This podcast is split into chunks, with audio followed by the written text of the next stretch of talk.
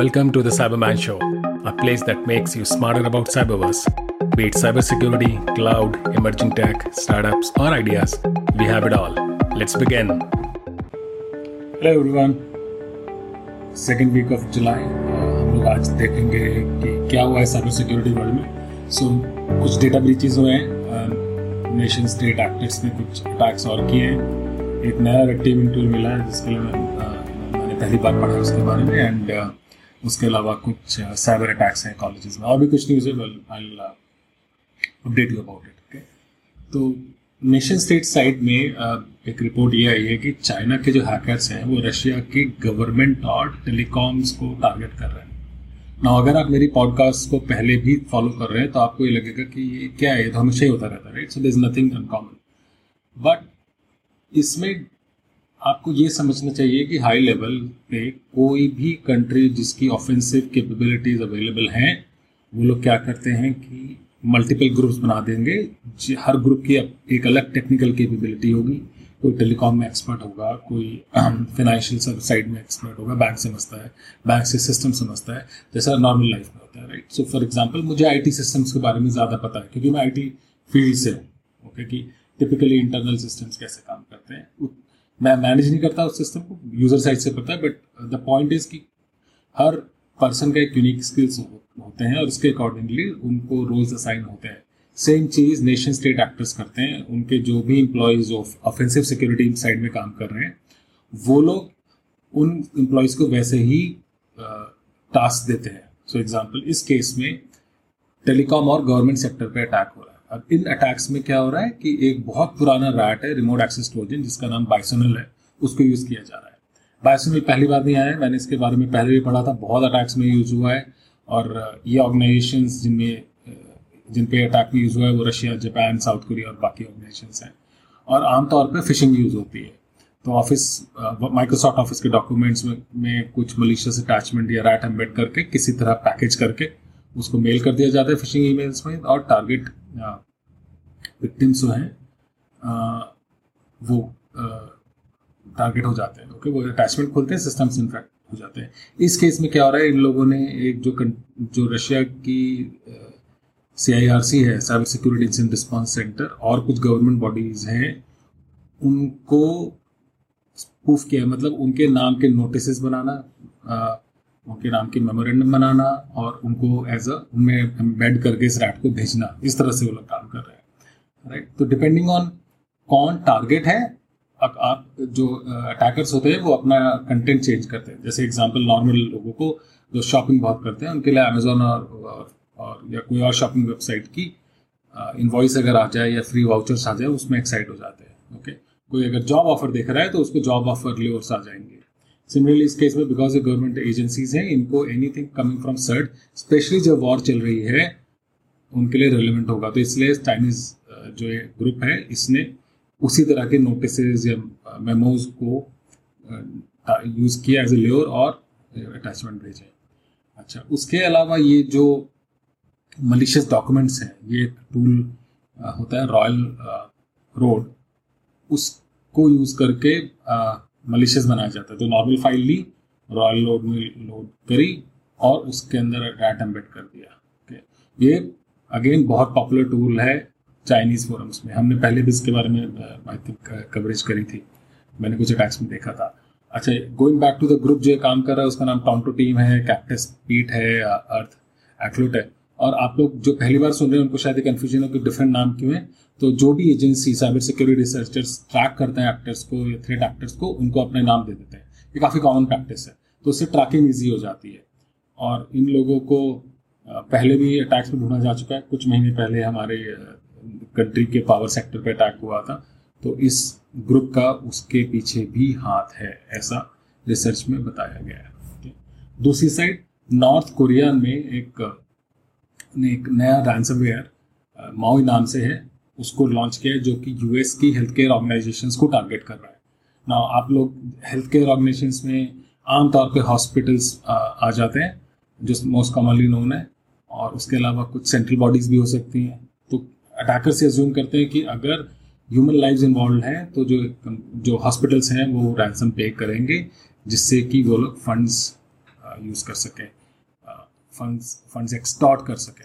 Okay, तो ये हो रहा है. तो कुछ दिनों पहले और लास्ट वीक एक जॉइंट एडवाइजरी आई थी जो यूएस की सीसा एजेंसी है, cyber security and infra security agency, FBI और डिपार्टमेंट ऑफ ट्रेजरी से, जिन्होंने स्पेसिफिकली इस रैंसमवेयर स्ट्रेन के बारे में बात करी. उन्होंने बताया कि मई ट्वेंटी ट्वेंटी वन से टारगेट हो रहे हैं और इसमें काफ़ी डिटेल्स दी उन्होंने, जिसमें T T Ps, tactics, techniques and procedures और आई ओ सीज, पूरे टेक्निकल डिटेल्स हैं जो कोई भी यूज़ करके अपने इंफ्रास्ट्रक्चर में एम्बेड कर सकता है और कोई एक्टिविटी इनसे हो तो उनको ब्लॉक कर सकता है.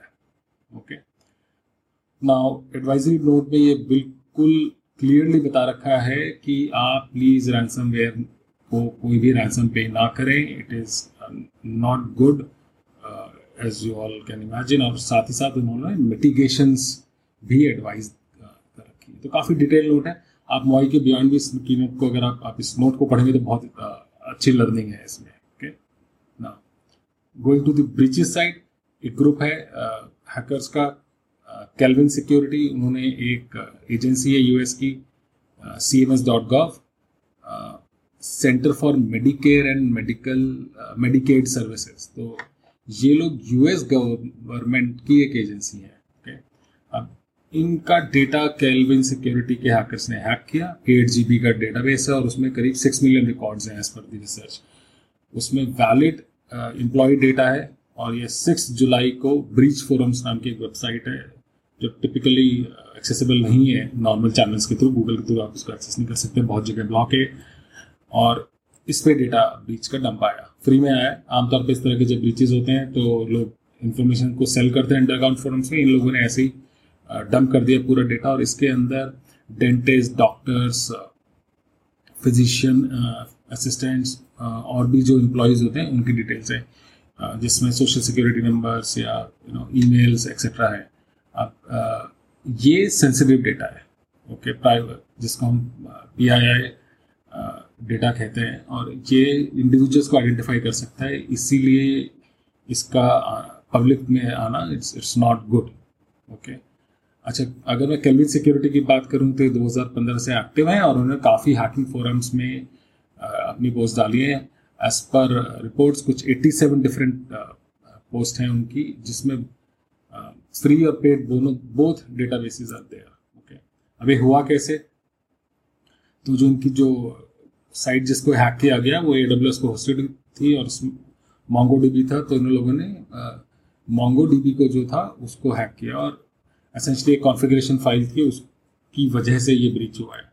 नाउ जब भी कोई आप वेबसाइट हैक कर रहे करता है तो आमतौर पे या तो पासवर्ड के थ्रू जाता है या फिर वो एक्सप्लॉइट के थ्रू जाता है या कॉन्फ़िगरेशन मिस्टेक्स के थ्रू जाता है. मोस्ट कॉमन कॉन्फ़िगरेशन मिस्टेक्स होती है. ओके, ह्यूमंस मैनेज करते हैं वेबसाइट्स, वो गलतियाँ कर देते हैं, कोई सेटिंग खुली छोड़ दी और उसकी वजह से पूरा डेटा एक्सपोज हो जाता है. तो जब भी आप किसी पब्लिक क्लाउड प्रोवाइडर पे डेटा होस्ट कर रहे हैं या कुछ कंटेंट होस्ट कर रहे हैं, उसमें साइबर सिक्योरिटी की रिस्पॉन्सिबिलिटी आपके ऊपर है.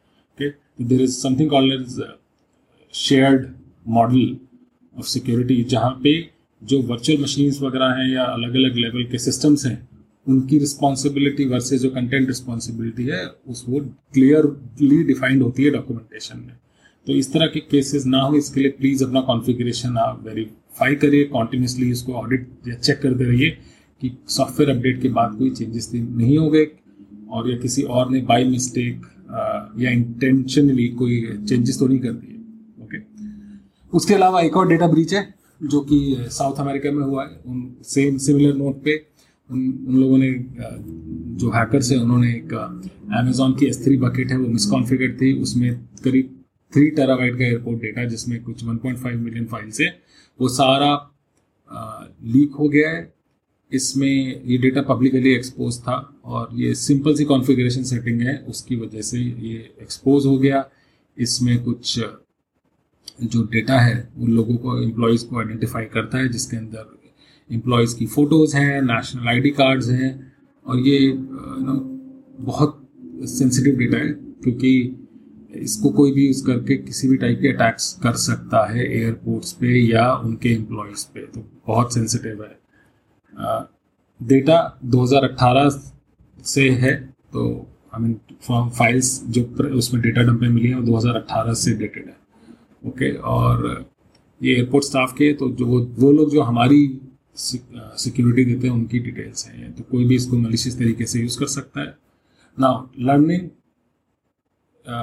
ये अगेन कॉन्फ़िगरेशन मिस्टेक, तो प्लीज़ अपने कॉन्फ़िगरेशंस ठीक करिए, चेक करते रहिए, डेटा का बैकअप रखिए, समझिए सेंसिटिव डेटा कहाँ पे है। एम्प्लॉय का डेटा सेंसिटिव डेटा कैटेगराइज होता है, पासवर्ड सेंसिटिव होता है, ऑल्दो कभी ऑनलाइन सिस्टम फाइल्स में स्टोर नहीं करना चाहिए, बट आपको पता होना चाहिए जब आप कोई इन्फॉर्मेशन स्टोर कर रहे हैं तो वो कहाँ स्टोर है। ऑर्गेनाइजेशन को डेटा गवर्नेंस यूज़ करना चाहिए और कॉन्टीन्यूस ऑडिट करने चाहिए, और of course basic cyber security hygiene का पार्ट है ये सब, ओके।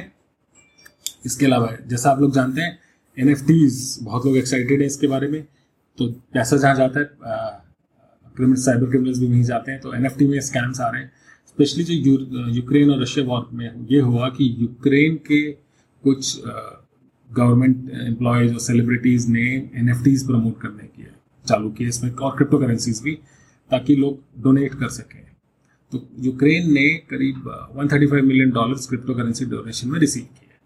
ना उसी टाइम पे एक फ्रॉड रिपोर्ट हुआ है जहाँ पे जेलेंस्की एन एफ टी नाम से एक Ukrainian themed N F T थी, जो कि जिसने प्रॉमिस किया था कि वो मिलिट्री और रेफ्यूजीज के लिए ये कलेक्शन बना है, इस कलेक्शन में जो वहाँ के प्रेजिडेंट हैं व्लादिमीर जेलेंस्की, उनके वेरियस पर्सोनास के कलेक्ट फोटोज थी, जिसमें हल्क है, डॉक्टर स्ट्रेंज है, निंजा टर्टल, आयरन मैन, इस तरह से। एक एन एफ टी की कॉस्ट कुछ दो सौ छिहत्तर डॉलर्स थी, ओके। अब ये क्लेम्स आ रहे हैं कि जो फाउंडर्स हैं कि इन्होंने इस कलेक्शन को लिया लेकिन पैसे खुद रख लिए। ये जो कलेक्शन है ये ओपन सी मार्केट में था अवेलेबल, और जो ग्रुप है जिसने ये जेलेंस्की के एन एफ टी बनाए, इन लोगों ने मना कर दिया कि हमने ऐसा नहीं किया है। But the bigger point is कि इज एन एफ टीज़ में पहले से ब्रीच हो रहे हैं, ओके, और आप ट्रैक नहीं कर सकते कि किसको पैसा जा रहा है, कहाँ जा रहा है, फेक प्रोफाइल्स हैं। इस केस में जेलेंस्की के केस में ओरिजिनल बंदों के कहीं नाम नहीं है, you know, it is they are supposed profiles of this people. और पहले भी जो हुए हैं उसमें कुछ एक पॉइंट सात मिलियन डॉलर्स जा चुके हैं फिशिंग अटैक्स में, ओपन सी से दो पॉइंट नौ मिलियन डॉलर जा चुके हैं, बोर्ड एप यॉट क्लब का इंस्टाग्राम अकाउंट हैक हो गया था, और ये दो ब्रीच नहीं है, और भी बहुत हो चुका है। तो जहाँ पैसे जाएंगे वहाँ पे साइबर क्रिमिनल्स जाएंगे और पैसा लेंगे। तो प्लीज़ जब भी आप इस तरह की चीज़ें कर रहे हैं, एन एफ टीज़ में इन्वेस्ट कर रहे हैं, तो please be careful about your money. कोई भी एक कलेक्शन लॉन्च करके कहीं से भी पैसे लेगा, और आप डोनेशन समझ के दीजिए, आप फिलान्थ्रफी करने का सोच रहे हैं, लेकिन वो लोग इसको स्कैमर्स हैं और वो लोग आपके पैसे अपने अपने यूज़ के लिए कर रहे हैं, ओके। तो प्लीज़ बी केयरफुल। नाउ एक कॉमन प्रैक्टिस आ रही है जो जिसमें नया चेंज इसलिए ये हुआ है कि जो हैकर्स हैं, साइबर क्रिमिनल्स हैं, वो लोग रेड टीमिंग टूल्स को यूज़ करते हैं। तो रेड टीमिंग टूल्स वो होते हैं या रेड टीम वो होती है जो कि हैकर्स बनके ऑर्गेनाइजेशंस को अंडर कॉन्ट्रैक्ट हैक करते हैं ताकि वीकनेसेस पॉइंट कर सकें। तो वो बहुत सारे टूल्स इसमें अवेलेबल हैं, जिसमें मोस्ट पॉपुलर है कोबाल्ट स्ट्राइक। नाउ एक ट्रेंड ये चेंज हुआ कुछ सालों से, साइबर क्रिमिनल्स ने इन्हीं टूल्स को यूज़ करके ऑर्गेनाइजेशंस को ब्रीच करना चालू किया। अभी ये हुआ है कि एक रिपोर्ट है ये जिसमें कि एक नया टूल है रेड टीमिंग का, जिसका नाम है ब्रूट रैटल। इनका टूल किट जिसका नाम B R C version four है, ये दिखाया। तो इस रिसर्च रिपोर्ट में ये हुआ कि इन लोगों ने कुछ सैंपल्स देखे, मैलवेयर के सैंपल्स जो टूल किट से बने हुए थे, जिनको एक टूल है वायरस टोटल, अगर आप लोग फैमिलियर हैं तो वायरस टोटल में ये होता है कि मलिशियस पेलोड को आप अपलोड करिए और वो कुछ सिक्सटी एंटीवायरसेस हैं उनसे चेक कर लेता है कि कितने एंटीवायरसेस को डिटेक्ट कर पा रहे हैं। तो इस रिसर्च ने पता लगाया कि इनको सैंपल्स मिले इनके एक डेटा सेट में, जिन्होंने वायरस टोटल पे डाला तो उनको जीरो एंटीवायरस ने अलर्ट दिया, मतलब बहुत अच्छा पेलोड था ये, ओके। ना ये जो टूल किट है आ, ये एक चेतन नायक नाम के एक सॉफ्टवेयर इंजीनियर उन्होंने बनाई है। इस work with multiple international companies and exploit development red teaming tools, and ये साइड प्रोजेक्ट की तरह चालू किया था। He's, he's left his full-time job uh, and now he's fully focused on this. I think he's based in Mumbai. Uh, personally, I'm very proud that he's built this kind of capability. Hamare country mein bhi ab offensive development ho raha hai, which is great because when I started my career, we were just focused कि हम systems manage कर लेते हैं, right? कोई बाहर की company है, तो उनके projects आ रहे हैं और हम उनको manage कर रहे हैं. अभी भी वो काम हो रहा है, but look at this, we are, you know, we are getting into a phase where we are leading this on, on the good side. Okay? तो अब B R C four जो है वो चेतन ने बना दिया, but चेतन डजंट कंट्रोल कि कोई उसका कैसे यूज करे. उस, उनकी इंटेंट है कि वो रेड टीम्स में यूज करे, ग्रेट, राइट, बट कोई भी हैकर इसको खरीद सकता है, साइबर क्रिमिनल इसको खरीद सकता है और मलिशियस पर्पस के लिए यूज हो सकता है. अच्छा, पहले पहले भी हो चुका है, कोबाल्ट स्ट्राइक यूज हो रहा है और भी जितने भी रेड टीमिंग टूल्स हैं, तो वो इस तरह के मलिशियस इंटेंट के लिए यूज हो रहे हैं. Now is going back to this particular research. इसमें कुछ जो सैंपल था उसने A W S पे होस्टेड कुछ सर्वर्स पे फोर फोर थ्री पोर्ट जो कि एक सिक्योर पोर्ट अज्यूम किया जाता है उस पर कनेक्ट किया और उनको इकतालीस मलिशियस आईपी एड्रेसेस मिले, कुछ नाइन सैंपल्स मिले B R C four के और कुछ तीन ऑर्गेनाइजेशन मिली नॉर्थ और साउथ अमेरिका में जिन पे इस पेलोड को यूज करके अटैक हुआ था. नाउ ये पहली रिपोर्टेड इंसिडेंट, और भी होंगे I am sure. Nobody is protected, right. It's like a gun, आप उस गन को सोल्जर को दे सकते हो, उस गन को टेररिस्ट को देते हैं. और ये एग्जाम्पल मैं मल्टीपल टाइम्स यूज करता हूँ. एक कार को पैसेंजर्स की कि लिए यूज किया जा सकता है, उसी कार से किसी को हिट किया जा सकता है, राइट. बट इंटेंट जो कार बनाने वाले की गलती नहीं है, गन बनाने वाले की गलती नहीं है, it is the intent of the person who is using that tool, right. So learning ये है कि प्लीज अगर आप ऑर्गेनाइजेशंस में हैं तो मॉनिटर करिए use of red teaming tools which is unapproved. अगर रेड टीमिंग एक्टिविटी चल रही है तो आमतौर पर साइबर सिक्योरिटी टीम्स को पता होता है, ओके okay? तो अगर आप उस टीम उस पीरियड के बियॉन्ड आप रेड टीमिंग टूल्स का यूज कर रहे हैं तो आपको अपने एनवायरनमेंट में दिख रहे हैं, उनको यूज करिए. सेकंड, आप ये कर सकते हैं कि बेटर टूल्स यूज करें जो सिर्फ वायरस टोटल पे रिलाई ना करें, जो कि एक ही मेथड है मैलवेयर डिटेक्शन का. ऐसे केसेस जहां पे सैंपल्स मैल जीरो डे हों या डिटेक्ट नहीं हो पा रहे हैं तो आपको बेटर टूल्स यूज करना चाहिए जो बिहेवियर साइड को भी मॉनिटर करें, ओके okay? इसके अलावा कैलिफोर्निया में कॉलेजेस, एक कॉलेज है college of desert, Palm Desert, beautiful place. वहाँ पे उनका जो कॉलेज है वो सेकेंड टाइम उन पे साइबर अटैक हुआ है. उनकी जो पब्लिक इंफॉर्मेशन ऑफिसर है उन्होंने रिपोर्ट किया कि मैलवेयर अटैक है और वो लोग स्कूल के साथ काम कर रहे हैं uh, और third party cyber security experts को वो उन्होंने इन्वॉल्व कर रखा है रिकवरी के लिए. पर ये पहली बार नहीं हुआ. इस अगस्त ट्वेंटी ट्वेंटी टू में ट्वेंटी ट्वेंटी में पहले भी ये कॉलेज हिट हो चुका है. नाउ ट्रेंड ये नहीं है कि ये कॉलेज हुआ है, ट्रेंड ये है कि पिछले दो साल में कम्युनिटी कॉलेजेस, स्कूल्स, इन सब पे मेजर तरीके से रैंसमवेयर प्लेयर्स हैं, साइबर क्रिमिनल जो रैंसमवेयर से मनी बनाना चाहते हैं वो लोग एक्टिव हैं, उनको टारगेट कर रहे हैं क्योंकि उनके साइबर सिक्योरिटी डिफेंसेस स्ट्रांग नहीं होते कंपेयर टू लार्जर ऑर्गेनाइजेशन. तो अठासी एजुकेशन सेक्टर ऑर्गेनाइजेशंस इंपैक्ट हुई थी ट्वेंटी ट्वेंटी वन में, बासठ स्कूल्स थे उसमें और कुछ छब्बीस कॉलेज और यूनिवर्सिटीज थे और इनकी वजह से कुछ एक हज़ार स्कूल्स पे इम्पैक्ट आया. अठासी इंसिडेंट्स में चौवालीस पे का जो डेटा था वो लीक हुआ इंफॉर्मेशन और उसको पब्लिक कर दिया गया. तो इससे लर्निंग ये है कि जिन ऑर्गेनाइजेशंस के पास, जिन कॉलेजेस के पास, इंस्टीट्यूट्स के पास ज़्यादा हैवी सिक्योरिटी नहीं है, साइबर सिक्योरिटी नहीं है, उन पर अटैक आएगा ताकि उनसे साइबर क्रिमिनल्स पैसा बना सकें. तो प्लीज़ आप अगर कॉलेज हैं, ऐसी ऐसी ऑर्गेनाइजेशन है जो बेसिक साइबर सिक्योरिटी हाइजीन भी मैनेज नहीं कर रहे हैं तो प्लीज़ बी केयरफुल, अवेयरनेस फैलाइए. सब मुझे मैं सब बहुत लोगों से बात करता हूँ, नॉर्मल लोगों को भी पता है रैंसमवेयर क्या है. क्यों? क्योंकि बाईस मीडिया में अवेलेबल है ये डेटा. तो प्लीज़ आप छोटी ऑर्गेनाइजेशन डजन ये मत अज्यूम करिए कि आप पे अटैक नहीं होगा. हमने कुछ केसेस पहले भी देखे थे जिसमें अगर आप एक छोटी सी कंपनी, एग्जाम्पल एक चेन्नई की टायर मैन्युफैक्चरर कंपनी है, उनके ऊपर अटैक हुआ. क्यों? क्योंकि वो एक सप्लायर करते हैं बहुत बड़ी कंपनी को जो टायर यूज़ करते हैं, तो ये सप्लाई चेन अटैक्स होते हैं. तो सिमिलरली अगर किसी की पर्सनल इन्फॉर्मेशन इंटरनेट पे अवेलेबल है उससे आइडेंटिटी थेफ्ट किए जा सकते हैं, फेक आइडेंटिटीज की जा सकती हैं, फेक पासपोर्ट्स बनाए जा सकते हैं.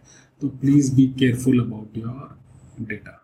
इसके अलावा एक और ट्रेंड आया है कि रैंसमवेयर आ रहे हैं नए जो कि पुराने रैंसमवेयर का सोर्स कोड यूज़ कर रहे हैं. तो नोको योगा नाम का एक रैंसमवेयर रिपोर्ट हुआ है जिसने कर्मा नाम के एक रैंसमवेयर से उनकी कोड सिमिलैरिटी मिली है। कर्मा खुद एक डिराइव्ड है एक और रैंसमवेयर से, नेमेटी नाम के।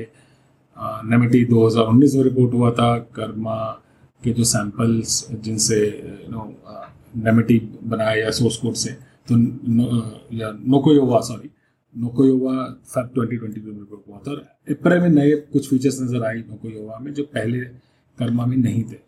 तो ये कॉमन है, लोग सोर्स कोड यूज़ करते हैं एक दूसरे का, अगर अवेलेबल है, डेवलपर से बात अच्छी तरह जानते हैं तो वो क्या करेंगे, ओपन सोर्स कोड लेंगे, उसमें कुछ नई कैपेबिलिटी डालेंगे और ये जो सोर्स कोड है आमतौर पे या तो लीक हो जाता है या कोई बेच देता है। और एग्जांपल जैसे बबूक है या कॉन्टाई है, रेवेलेंस, ये सब एग्जांपल्स हैं, इनके सोर्स कोड कभी ना कभी हो, होगा। और ये पहली बार नहीं है कि आया है। ज़्यूस नाम की एक बड़ी पॉपुलर बैंकिंग ट्रोजन है जो जिसका कोड बहुत लोगों ने यूज़ किया और नए नए ज़्यादा फास्टर और स्टेल्थियर मैलवेयर किट्स बनाई गई थी। okay? एक और चीज़, माइक्रोसॉफ्ट ने में एक फीचर होता है मैक्रोस। आई एम श्योर अगर आप एक्सेल या वर्ड यूज़ करते हैं, पावर पॉइंट, तो आपको पता होगा ये स्क्रिप्ट्स होती हैं जो कि हमारा ऑटोमेशन में हेल्प करती हैं रिपीटेटिव टास्क को, और इसको अटैकर्स यूज़ कर रहे थे मालवेयर स्प्रेड करने के लिए। तो माइक्रोसॉफ्ट ने एक अनाउंस किया था कि हम इसको बंद कर देंगे, बाय डिफ़ॉल्ट डिसेबल्ड होंगे माइक्रो। अब वो ये कह रहे हैं कि हम लोग इनेबल करेंगे वापस ताकि हम एंड यूजर्स को ज़्यादा सपोर्ट कर सकें उनके ऑटोमेशन को। तो cyber security point of view से बहुत गड़बड़ है, right, but I am sure Microsoft has a valid reason for it. और इसकी वजह से कुछ लोग सस्पेक्ट कर रहे हैं कि ऑफिस का जो मालवेयर जो कम हो रहा था वो बढ़ जाएगा। So I'm sure Microsoft is, uh, will come out with a solution, or, or maybe this is temporary, right? Uh, with that, uh, thank you for listening. Uh, आपके कोई क्वेश्चन है तो मेरे इसी नाम से मेरा जो यूट्यूब चैनल है उस पर आप क्वेश्चन uh, पोस्ट कर दीजिए या मेरे ट्विटर हैंडल पे कर दीजिए। uh, मैं हमेशा थैंकफुल रहता हूँ सोर्सेज का जिनसे हम सीखते हैं। मैं उनकी वेबसाइट पे जाके इन आर्टिकल्स को समझता हूँ ताकि आप लोगों से कंडेंस फॉर्मेट में मैं शेयर कर सकूँ। Thank you so much. I'll see you next time.